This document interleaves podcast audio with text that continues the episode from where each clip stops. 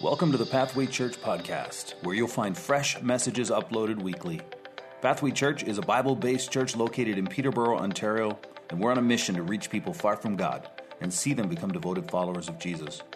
We hope that what you hear today will help you to take one step closer to Jesus. Thanks so much for joining us, and if you like what you hear, don't forget to subscribe.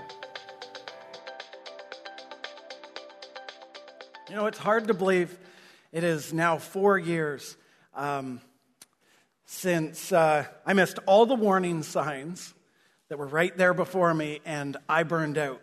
And I've talked about this before when I've been speaking uh, at Pathway, uh, but it's something that is so relevant to my story and just intertwined so well uh, with the message that I wanted to share with you this morning. See, the reasons for me burning out, there, there was lots of reasons. They were numerous. And when I look back now, they were really obvious, um, but they weren't so obvious at the time. It felt like I just all of a sudden one day just plunked down in this really awful, awful spot. It was so frustrating. It felt hopeless. And honestly, I just felt stuck. This thing, this season, it, it affected my work, it affected my relationships, it affected my faith. And every single one of us, every person listening to my voice right now has their ups and downs. We all have our ups and downs, but this one, this one, this one really kicked my butt. It did. It felt like it was winning when I was in the middle of this. These feelings of despair, this hurt, this loneliness that, that felt overwhelming at times. I, I can remember moments right at the beginning of it, just sitting there in a house full of people that loved me, but feeling so incredibly alone. And you know what? I recognize that song that the band did at the beginning, Don't Stop Believing. I recognized that song before. I knew of that song before, and I, w- I would know what it is, but it certainly has a different meaning to me now. It certainly has a different meaning to me now. So, you know, I, very recently I read a bit of an article on that, the whole idea behind that song and the story behind that song, that song uh, Don't Stop Believing. How many people remember when it was released? It was June of 1981. This is an official age test, all right? Okay, so June of 1981. So I was about one at the time, and this song was released. And it's actually a little bit surprising because many of us know this song, but it's not like it was ever a number one hit. In fact, it topped out for one week, it made it to number nine. That's as high as it went. But you know what? With its catchy tune and its inspiring message, it's one of those songs that's kind of just seeped into the culture that we have, hasn't it? It's one of those songs, even if you don't like the band, you don't like the music, you don't like that whole era of music, if you don't like any of those things, you hear those words, don't stop believing, and you smile a little bit, don't you? You smile a little bit because that song has something. Do you know, the story of that song is really interesting. It's actually, this, this song was an idea from the keyboard player for Journey. His name is Jonathan Cain. And, and it actually came from a conversation that Jonathan had with his dad. This was a few years before that. He wasn't even part of that band at this time, so we're talking in the 1970s. And he left his hometown of Chicago and he left for the bright lights of LA. He was a musician, he was following his dream. He was going to LA to catch his big break. And that's not what was happening. It wasn't going well.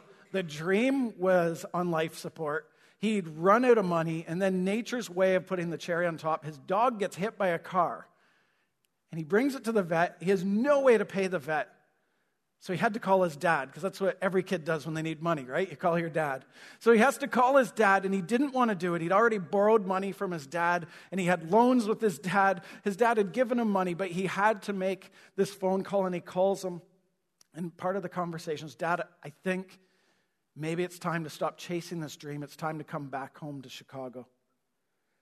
Now, his dad's response changed his life, and is the reason we know this song. His response was No, no, no, no. Don't come home. Stick to your guns, son. Don't stop believing. So, you know what Jonathan did? He wrote down that idea, which right there, I'm reading the article. I'm like, Are you kidding me? My kids won't even listen to me, never mind write anything down, right? I don't know what your experience is in parenting. In fact, just yesterday, I was downstairs at our kitchen table and I was doing a little project with Sawyer. And I hear this smashing noise from upstairs. So it's clearly glass had fallen and broken. It was a vase that had fallen and broken. And immediately I thought of Kayla, because Kayla, she is my daughter, and when she sees blood, even sometimes just on TV, just like bam, she faints. She passes out. And so when she's up there by herself and there's glass everywhere, this is a bit of a dangerous situation. So immediately I yell up, Kayla, don't touch anything. And she's like, okay. And I start walking towards the stairs. Dad, I cut myself. I'm like, oh, come on. and so I'm like, okay, we've been down this road before. So I lift her over the glass in her bedroom, walk her to the bathroom. I call Sawyer up. Sawyer, just watch your sister that she doesn't pass out. She's going to clean her cutout. And I was going to go clean it up before one of our many animals got into the glass. And, uh, oh, that's another story. But, um, sad, sad tale. But uh, I'm picking up the glass. I picked up the second piece, and I hear boom. She'd fallen. I go in, I look, and Sawyer's just like smiling at me. I'm like, dude, you were here to like protect her from this. He's like, oh. I'm like, oh. Anyways, my kids don't listen to anything I say. Jonathan Cain's dad, he was doing something right. Maybe Nate can figure it out and do a sermon series on it. But you know what? Jonathan took this song and he wrote the bones of this song. And, soon after, this band called Journey was looking for a keyboard player. He ended up being the guy. They needed a song for their album, which turned into one of their most famous and successful albums. And that turned out to be the first song on that album.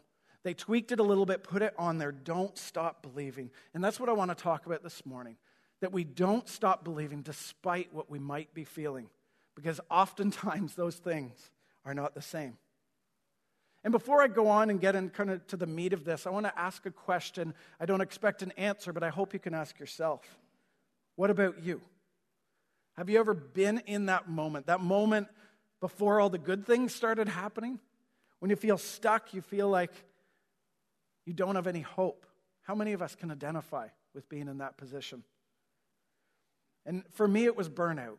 Maybe for you, it's something different. Maybe it's a sudden health difficulty that is now a part of your life that you did not plan on. Maybe you got let go from a job. Maybe it's a death in the family. Could be any number of things. Maybe you really want to have a family, but infertility is a journey that you are on right now and it hurts, it's hard. Maybe you're right in that place right now. Maybe you're really close to giving up. Maybe you've been there before, but maybe, maybe you're there today. And the thing is, when we're in these moments, it affects everything in our life. It affects our faith. That thing that we hope it doesn't affect, but it will affect our faith. And we're in a place that doesn't feel really hot right now. But we can remember the good times where we would show up to church and we would sit down and we would sing the songs. And then Pastor Nathan would come up here and he would preach this message. And you're just like, this is incredible. This is exactly what I needed. Has anyone been in that place? that it just seems like everything's lining up. You're like, is, is he like secretly reading my emails? Like, this is creepy. What's going on? But it's exactly what you needed to hear. And every song that's played on a Sunday morning, every song that you heard on the radio on the way in, it's just like, man, that is speaking to me. You pray and you don't know how to describe this to maybe some of your friends that are not yet Christians, but you actually feel like God is there with you. And the people around you are encouraging and refreshing. There are those moments, but what about when those moments end? When you show up to church and the sermon doesn't make sense. You're like, this is clearly for my spouse. It has nothing to do with me. This is kind of annoying though. And the songs just kind of drag on. You're like, is this over yet? When we pray halfway through, I don't know if you've ever done this. We're like, am I just talking to myself? Is this all just in my head? Here's what I'd say in those situations don't stop believing despite what you're feeling. Don't stop believing. I'm going to take you back to 1989 in this small hamlet called Downeyville. I don't know if you know where Downeyville is, kind of between Lindsay and Omemee area. And that's where I went to school at St. Luke's Catholic School. And in 1989, I was in grade four, and we had to do a project on a country in the world. And unfortunately, my group was right near the end of the line, so all the cool countries were gone. We didn't have uh, a country that we would have wanted to do. And uh, so we ended up doing a project on Switzerland. And you want to know what our reasoning was as grade fours? Our reasoning was that there was food that was part of this project. You're supposed to bring some food from that country. And someone in our group knew that Toblerone bars were made in Switzerland. So that was actually the deciding factor why we did that project. But we did, unfortunately, have to learn some more stuff about Switzerland, and they make good chocolate and Swiss cheese. We had to do some research, which research then was a little bit different than now. Um, no Google, no internet, nothing like that. You had to pray and hope that National Geographic had done something on Switzerland. And you're leafing through the pages, you're like, Africa, Africa, Africa, New Zealand, what? No, Switzerland. You're looking through, you're like, what am I going to do? So then you go where you did not want to go. You have to go to the library and look at an encyclopedia. So, for those of you under 30, I did not just mispronounce Wikipedia. Encyclopedia was this really big, thick book that had information. It was actually a series of books. And from what I remember, I think each book, at least the ones we had there, it was like one letter. And like everything in that letter was like the printed internet of the time, so to speak. But everything was in that book. And we were very fortunate in our school. We had a newer set of encyclopedias. So the information was only about 13 years out of date. But we went in there and we got all this information on Switzerland. And you know what happened when I did that project? This is crazy. This is grade four. Still to this day, bucket list item for me for travel is to go to Switzerland. I was so completely in awe when I saw the landscapes of Switzerland, when I saw the mountains, and when I saw the valleys. It was absolutely incredible. And it's not just the mountains and valleys, it's the contrast between them. And when you see pictures of Switzerland, like I literally don't watch a lot of reality TV. I will watch Amazing Race every year just hoping they go to Switzerland. It's weird, but I just, I'm so fascinated with this country. But the thing is, the beauty is in both. The beauty is in the peaks, the beauty is in the valleys. And the mountains and valleys of Switzerland seem to fit really well into what I wanted to talk about today. Because there's ups and downs in our life, just like in the mountains. The natural mountains, when we see them, there's a sense of majesty, there's this peace, there's this awe that you're in when you're in the mountains. But when we're in those high points of life, when we've really achieved something, we've really done it, we've done something really good, We've made it a bit. We've arrived. It's so encouraging. It's so exciting. It fuels us up for the next valley that's sure to come. And maybe for you, this might be it might be a promotion at work. If you're in school, it might be a certain grade that you got or a team that you made. Um, there, there, there's so many different ways that we can see this happen in our life. And absolutely, we're in church. Let's talk about it. Our faith. Those steps that we take in our faith, we have those moments. But if you've noticed when you've looked at the mountains of Switzerland or other mountains, there's one other characteristic. There's so many good things about them. There's one other characteristic that's really important about the top of a mountain is that it's barren. There's very little growth. And if you stay there, you will absolutely grow stagnant. See, on the other side of things are the valleys.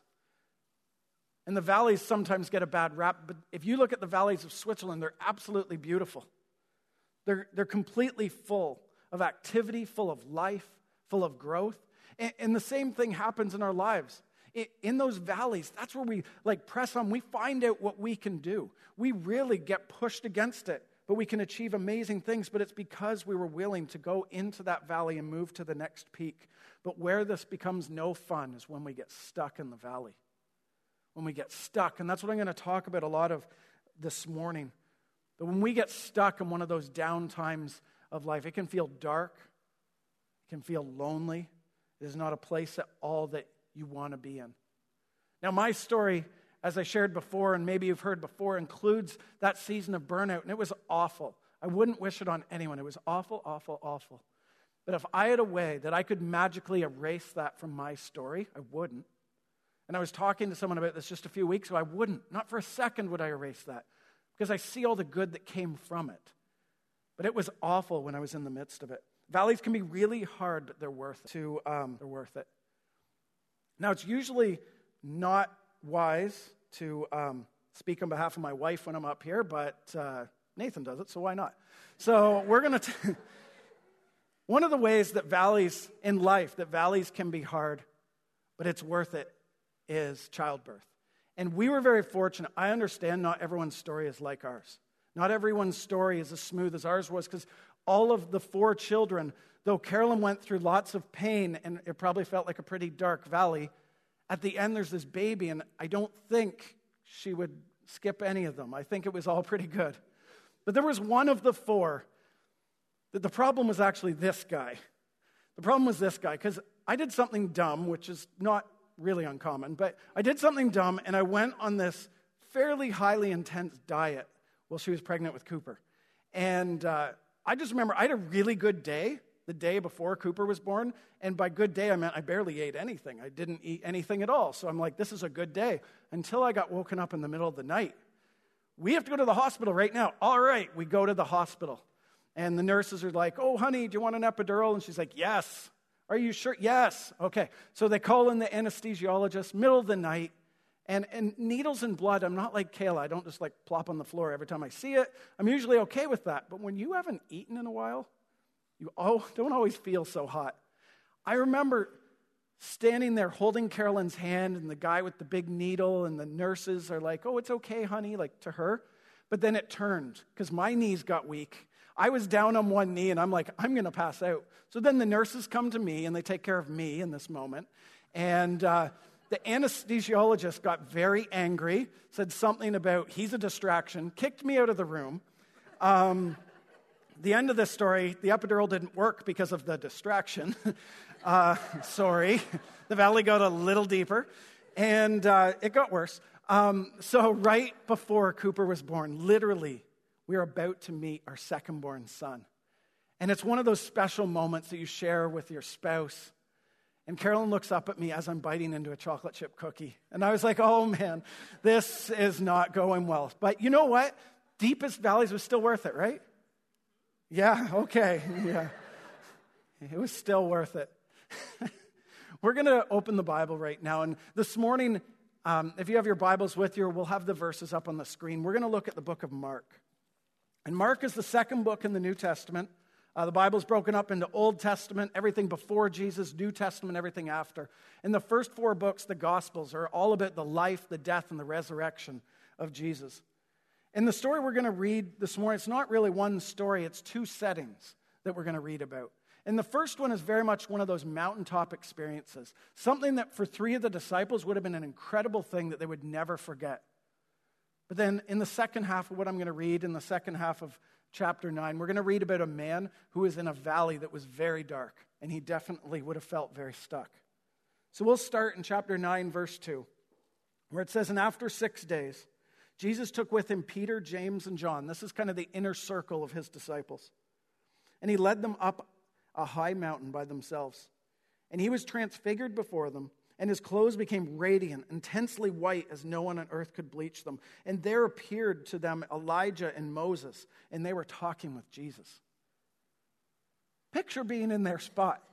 This is already pretty incredible, right? This is pretty incredible, but every time there's something that's really incredible happening, we all have that friend, and if you don't, you're probably that friend that just has to say something off the top of their head. So uh, insert Peter. And Peter said to Jesus, Rabbi, it is good that we are here. Let us make three tents one for you, one for Moses, and one for Elijah. For he did not know what to say, for they were terrified. Poor Peter gets a bad rap, right? Here's where things get real. Verse 7 and a cloud overshadowed them. And a voice came out of the cloud This is my beloved Son. Listen to him. And suddenly, looking around, they no longer saw anyone with them but Jesus only. So easy to read the Bible sometimes and just think, ah, it's just a story. Imagine being in that spot. Imagine being there, never mind the first part, when this cloud overshadows them and this voice comes from heaven saying, This is my beloved Son, listen to him. If you heard and saw that happen, what would you do? Probably listen to him, right? It would probably be a really good idea. This voice, this must have been an incredible experience. And this is the setting that we're going to go into the second half of this. These three disciples have just seen something absolutely incredible. What they experienced that day was amazing. And they walked down the mountain. And as they walk down the mountain, soon enough they show, they show up at the bottom, and there's these crowds, and there's the disciples there, and there's these scribes that are arguing.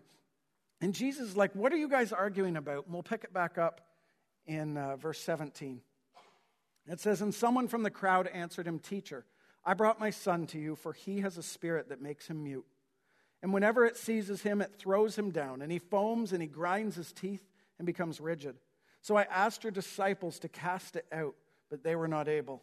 This isn't a good start for this man. And Jesus said to them, O faithless generation, how long am I to be with you? How long am I to bear with you? Bring him to me. And they brought the boy to him, and when the spirit saw him, immediately it convulsed the boy. And he fell on the ground and rolled about, foaming at the mouth. And Jesus asked the father, How long has this been happening to him? And he said, From childhood. And it has often cast him into fire and into water to destroy him. But if you can do anything, have compassion on us and help us. Again, we've been so fortunate. We, we've had our share of hospital trips. Um, but none of our kids have had a disease like this or anything even remotely close. But I know that's not the story for some of you here. I know that's not your story. And I, I, I could only imagine, but not fully feel, what this man must have felt. Yes, there's mountains and there's valleys, but this man had been stuck in a valley for a long time. For those of you with kids, you know that when something is happening to your kid that hurts them, when they are sick, you will do anything to make it better. You will do anything. And that's where this man is. He's been stuck in this valley. It sounds like this boy has been with this for a long time, from childhood, it says. And he is just desperately asking Jesus, Can you help me? And we'll continue. And I love how Jesus responds. And Jesus said to him, If you can, notice the exclamation mark. He's like, You clearly don't know who I am. See, the disciples that just came from the mountain, their perspective was probably a lot different now. They're like, oh, he's going to be able to do something. It said a few verses earlier that, that spirit that was in this boy, he knew who Jesus was. But this man did not yet know who Jesus was. And Jesus is like, if you can, all things are possible for one who believes. And I love the father's response. I can relate so much to it. Immediately, the father of the child cried out and said, I believe help my unbelief. Have you ever been there? Have you ever been there? I've been there where you believe, but you know there's a piece that doesn't. And I love the honesty of this man. This is, this is something alone that we could just learn so much from. Why try and hide things from God?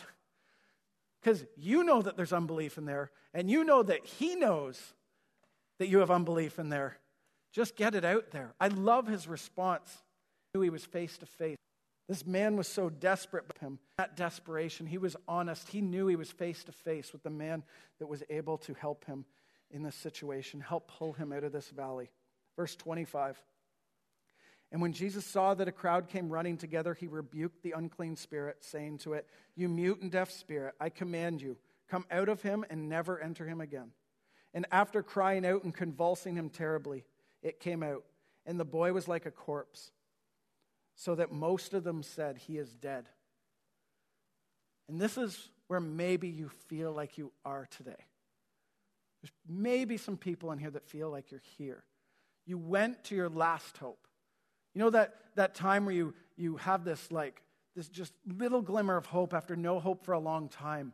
And for that moment, the people around were like, He's dead. It was like Jesus killed this boy. He was sick, but now he's dead. But we look at the next verse. And it says, But Jesus took him by the hand, lifted him up, and the boy arose. The boy arose. Wow, what a ride. It's so easy to just read that story, but to put yourself in that father's shoes. Wow. Wow, what a story. Hope when you're stuck in a valley. Hope when you're stuck in a valley. It feels so elusive, but it is actually so wonderful.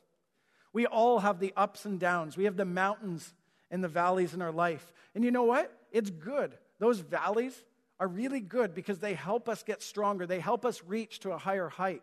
Maybe it's helping us reach to the point where God is going to use us in a bigger and better way. But they can be hard.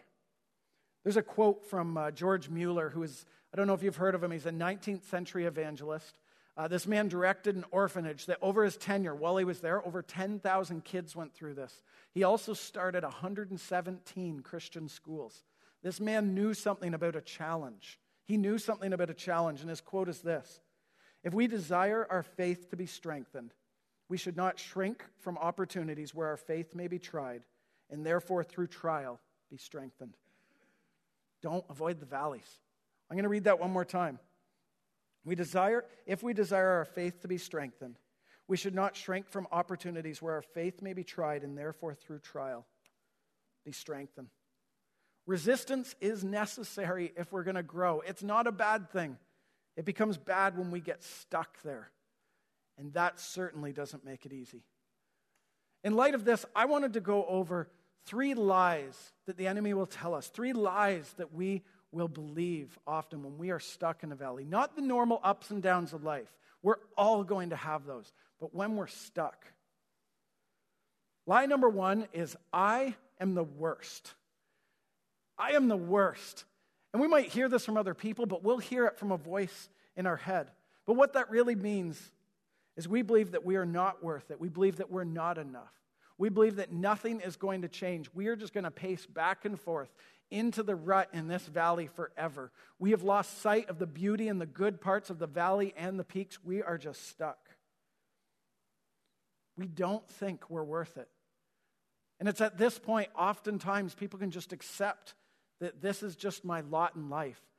Have you ever seen someone or have you ever been that person that is walking around a shell of who you once were?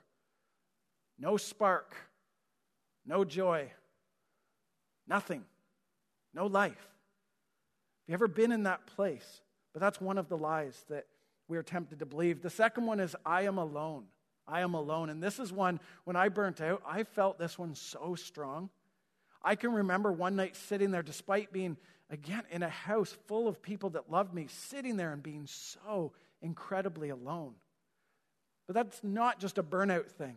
That's something when we are stuck in a valley, whatever that might be in your life. When we are stuck, we just feel like we're alone. We feel like nobody sees us, nobody cares, not even God. And the third lie that we're tempted to believe is that this is too big for God which seems ridiculous, but we don't all have those mountaintop experiences, and maybe we've just lost sight of it. And this man, even, he thought this in this story in Mark. He's like, there was something in him that maybe thought this was too big for Jesus. But that's a lie that we can believe. But luckily, there's another side to this. There's truths about how God sees us that will help us when we get stuck in those valleys. Number one is to believe in yourself. And this really means just to believe that you have value. And this isn't something in arrogance. This is saying that God made you. God made you and you are enough and you are worth it and you can get past this. You can get through this. Know that you were made by God and there's someone in here that needs to hear this that He loves you and He's proud of you, how you are. We need to hear that when we are stuck in those valleys of life. The second one is we need to believe in other people and allow them into our life. This is so important. I know there was numerous people when I went through burnout that I was able to talk to, a friend that had recently gone through it, and, and I was able to talk to my brothers. But there was this couple in this church that were so encouraging to me. They were going through stuff too, but they were so encouraging to me. And I actually have a picture of a card they gave me a few weeks after all this started happening. There it is. Sorry, things suck right now, right? really good with words. But you know what that card did for me? It made me chuckle a bit, but on the inside, which I did not take a picture of to show you, was some really encouraging words. Really encouraging words from good friends. I probably read that card, and I'm not lying. I probably read it about a thousand times. I read it over and over and over again, and that's why we need people in our life. That's why at Pathway we talk about community. We have life groups that are happening in just a few weeks. And we find community really important. It's not like we're trying to trick you into getting into a program or something, but it's so important. And there's going to be some weeks that maybe you're doing a study and you'll learn something that's really applicable to your life. And maybe there's going to be another time that there's a really fantastic snack. But there's going to be week after week as you deposit into that group of people, week after week after week. You spend a bit of time with them, you have small conversations, you live your life together. That's going to pay off. We need community in our life. And the last part of this and believing in others was something that I had never even thought of. I never would have done before, ever, ever. But at the time I worked for TELUS, and, and when employees went through things like this, I was on stress leave. Um, there was this counseling service that you go to, and it was all paid for and everything. And I remember phoning up this, it was a lady from Fredericton, an older lady from Fredericton, and my conversations with her changed my life. She gave me some tools that were incredible. But you know what? Oftentimes, we want to pull away when we're hurting. We want to isolate ourselves because, like, we're embarrassed that, you know, we're actually stuck somewhere like nobody else has been. But when I talked to this lady, she helped me see things that I was completely blind to. And if Carolyn or someone else would have told me, I would have been like, no, you don't know what you're talking about. But I remember this lady saying things to me like, hey, you're going too many directions at once. Hey, you don't sleep enough. Hey, you don't have anything for you. You have nothing to fill your tank, which was such a foreign thing to me. I'm trying to like balance all of these different things kids and a family and a couple jobs and all this stuff you're trying to balance. And it's like, no, you need to take care of you. See, that truth changed my life, but without someone else, without believing and trusting in someone else, I never would have got that. The third truth that counteracts those three lies is we need to believe in God and we need to trust in God. And that sounds really cliche. If I can just say that, it sounds cliche, but it's true. We need to believe in who He is. We need to believe in His character. We need to believe in His reputation. In this book, there are hundreds of stories from Abraham to David to Daniel, from Paul to Peter, and so many others. There are thousands of verses that will build upon his character.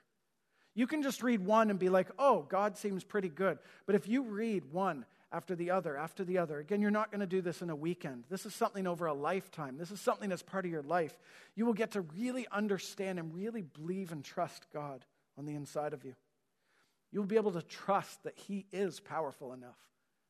And maybe more importantly, you'll be able to trust that He wants the best for you and that He loves you so incredibly much.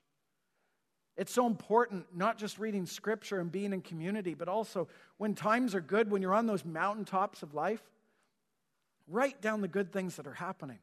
Because when you are in the depths, when you are in an awful place and you don't see a way out, you don't think of the good things. But if we write them down and we go back and look at them, they can be such an encouragement to us just to remember who is the God that we serve. Who is He?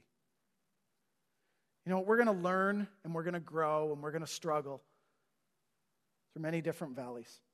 And I would like to encourage you to not stop believing despite what you are feeling. Fall is such a perfect time to hit the reset, the refresh button. If you have kids, all your routines are starting in just a couple weeks. If you don't have kids, there's still so much that changes. At work, summer schedules are done. Like everything is kind of built around this September launch, it feels like. What better time to evaluate your life and look at these things? And hey, on the bright side, four months from today, Christmas morning. So there's that too. Don't stop believing. Don't stop believing. I hope that you find uh, some of what I've said today really practical and helpful. I, I try and have some of that, but there's a truth here this morning from which all of that other stuff will flow out of. And that's that we need to believe in ourselves. We need to believe in the people around us. But most of all, we need to believe in, we need to trust God through all of it, through the ups and through the downs, because He's not intimidated by any of it. And if we go into this relationship with God, just like the Father in Mark 9, where He actually says, God, I believe, but there's unbelief in there. Help me. Help me with the unbelief. Help me with the unbelief. We don't want to get stuck. And you know what? I, have talked most of the morning about getting stuck in the valley. We can get stuck on the mountaintops too. See, the lies we believe there are I am the best, I don't need anyone, and I don't need God. I would encourage you not to get stuck on the mountain. A great example of this, uh, I was thinking about Jason. He's the worship director. He was leading worship and leading Don't Stop Believing this morning. But his story's a pretty cool one. I remember Jason playing at a youth group talent show. He's a couple years younger than me. So he was, he might have been, I don't know how old he was, 12 or 13. And I remember him and some of his friends go up, and like the older girls in the youth group are like, oh, look, they're so cute. The little kids are up there. And they had their guitars and stuff. And I just remember a guitar with distortion and Jason for about six minutes screaming something about green cheese. That's all I remember. I, I hope there's video footage somewhere, but I remember that. And you know what? After that, everyone cheered for him. And I'm assuming he felt like a million bucks. It felt like one of those mountaintop experiences. But he didn't stop there. He decided to work at it, right? Took him down in some valleys. And eventually he was playing other places in Peterborough and he was leading worship at our youth group. Soon he was traveling around Ontario But again, he could have stopped at any of these points. He could have got stuck at any of these points, but he didn't. And eventually he was traveling all over North America. And you know what? That's his story to tell. There's so many ups and downs with that whole life and everything that went there. But the thing is, God has been able to use him so much because he didn't get stuck in the mountains. And I would say if maybe there's someone listening to me right now and you don't really identify right now as being stuck in the valley, but maybe you're stuck in a mountain. Maybe you're stuck, you've arrived at a certain level. Maybe it's in your marriage, maybe it's in your parenting, maybe it's in your job, maybe it's in your faith. If you look at any of those categories, you look back two years and you're in the exact same place, just be careful. If it's been 10 years, if it's been 20 years, 30 years since you've taken a step of faith, you grew up in a Christian home and you grew up with all those things, but we haven't challenged ourselves to grow, I would say be careful. Because you know what? We get stuck on the mountain, the same thing will happen. We will, not, we will just stop believing despite what we're feeling. But if you've been stuck in the valley for too long, I hope that this message will bring you just that. It will bring you some hope. We live in a broken world, so nothing's going to be perfect, but you don't have to stay in the valley forever. You know what? The story I shared of my struggle with burnout, that was four years ago now. Um, if I'm being totally honest with you, I still struggle with that. My temptation is still to try and do everything. Try and do everything for everybody else, try and do everything for myself, try and just go a million miles and not fuel my tank. This isn't me getting up here saying, hey guys, I figured this out. It's, hey guys, I've, I've found some tools that have helped me along the way. And I hope you can find that some of these tools will help you as well. When we get stuck in that spot, our default is to stop believing. Our default, when we're stuck, our default is to stop believing. But I want to encourage you this morning to believe in yourself, not because you're arrogant or think too much of yourself, but because God made you. He loves you. He has a plan for you, and He's proud of you. And we need to believe in other people, let other people in. When we don't, when we're just saying, no, I'll just do, I don't want to bother them, we'll just do it ourselves, but really we're just saying, we don't need their help. But God created us to be with people, let them in. But finally, we need to believe in and put our trust in God. There is no other entity in this universe that is more powerful. And the other side of that coin that's so incredible, that there is no one that loves you more. So if you want to keep growing, I want to encourage you don't stop believing. Can we pray? God, thank you for this morning. Father, I want to pray right now for those that feel like they're stuck. It can be a lonely time. It can be a time that maybe you have people around you and maybe they don't. God, I pray that you would be with them, Father. I hope that some of this would be helpful for them, God. I pray that the people in this room and as part of this church would be able to surround them and help them take steps out of that valley. God, you've created the ups and the downs, the mountains and the valleys of Switzerland, but also of our lives, God. I pray that you would use us in the midst of wherever we are, God. Father, I pray that you would give hope where there's people that feel like they have no hope this morning, God. And Father, those that maybe we've been stuck on a mountain and we don't even realize it, there's no bad intent there, we don't even realize it. Fathers, they get ready to plunge into something that will help them grow further, that they would know that you are with them. And Father, we just thank you now and we just say to you, we do believe, but there's pieces of us that don't. Please help us with our unbelief.